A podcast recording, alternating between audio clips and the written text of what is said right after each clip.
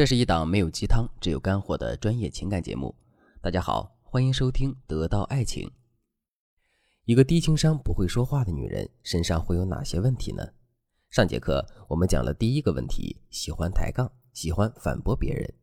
下面我们接着来说第二个问题，以自我为中心，只顾自己，不顾别人。在之前的课程里，我们讲过这样一个知识点，那就是。喜欢并善于换位思考，这是高情商最主要的一个特征。为什么会这样呢？这是因为我们每个人都有被尊重、被理解的需求。所以，如果我们很善于换位思考，时刻都能从别人的情绪和需求出发去思考和解决问题的话，我们是肯定会被别人喜欢的。可是，如果事实恰恰相反呢？也就是我们不仅不去换位思考，还总是以自我为中心。无论说话还是办事，都是只顾自己不顾别人。如果真是这样的话，别人肯定会很容易产生一种不被尊重、不被理解的感觉。之后，在这种感觉的作用下，别人怎么可能会喜欢我们，并愉快地跟我们沟通呢？当然了，我在这里举例的还是我们在日常生活中的情况。如果这种情况出现在了两个人的感情中呢？这个时候，男人不仅会觉得自己不被尊重、不被理解。还会对我们产生一种愤怒和厌恶的感觉。举个例子来说，我们和男人一起去参加一个聚会，席间吃饭的时候，男人每次说话都会被我们打断，之后我们还会接着男人的话去发表自己的意见。在这种情况下，男人的内心会有一种怎样的感受呢？首先，男人肯定会感到不舒服，因为这世上没有一个人愿意在自己说话的时候被打断，而且是当着这么多人的面。另外，男人会觉得很没面子，因为他的话屡被打断，这会让在场的朋友觉得他在家里没有话语权，没有地位。在这种情况下，男人肯定会去提醒我们。如果我们根本就不理会男人的提醒，依旧我行我素的去发表自己的意见呢？这个时候，男人就会对我们产生一种厌恶的感觉。如果你现在正遭遇这种情况，也千万不要着急，你可以添加微信文姬零五五。文集的全拼零五五来获取专业的帮助。既然以自我为中心，只顾自己不顾别人的做法是错误的，那么我们到底该如何做到换位思考呢？首先，我们要做的是增加自身换位思考的体验，并让自己努力感受到换位思考的作用。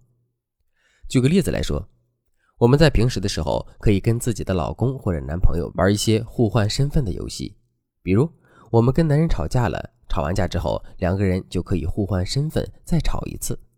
当我们站在男人的立场，用男人的口吻和态度去说男人说过的话的时候，我们感受到的东西肯定是不一样的。与此同时呢，很多我们之前想不通的事情，或者是令我们感到生气的事情，现在我们也能全部都能想通了。如果真到了这个时候，我们肯定就能尝到换位思考的甜头，然后变得特别积极的去换位思考了。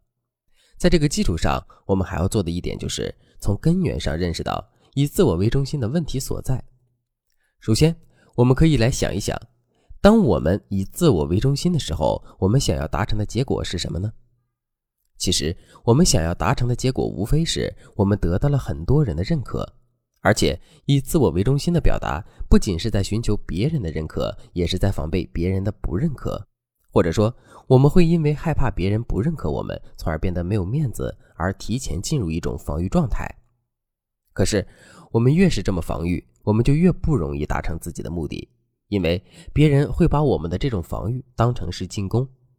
所以，想要改变自己以自我为中心的状态，我们就一定要放下自己的防御，然后选择一种更坦诚的方式去跟男人互动。如果我们做不到一下子就放下这种防御的话，我们也要时刻提醒自己这种防御状态的危害，然后让自己一点一点的放下这种防御。好了，说完了第二个特征，我们接着来说第三个特征。这个特征是总是对男人指手画脚。关于这一点，我们可以在生活中找到很多实例，比如看着自己的老公在厨房里炒菜的时候，很多姑娘都喜欢指手画脚，一会儿提醒男人放酱油，一会儿提醒男人放醋，一会儿提醒男人别把菜炒糊了。可是这些男人都知道呀，所以我们的提醒非但无法帮到男人，还会让男人觉得我们一点都不相信他的能力。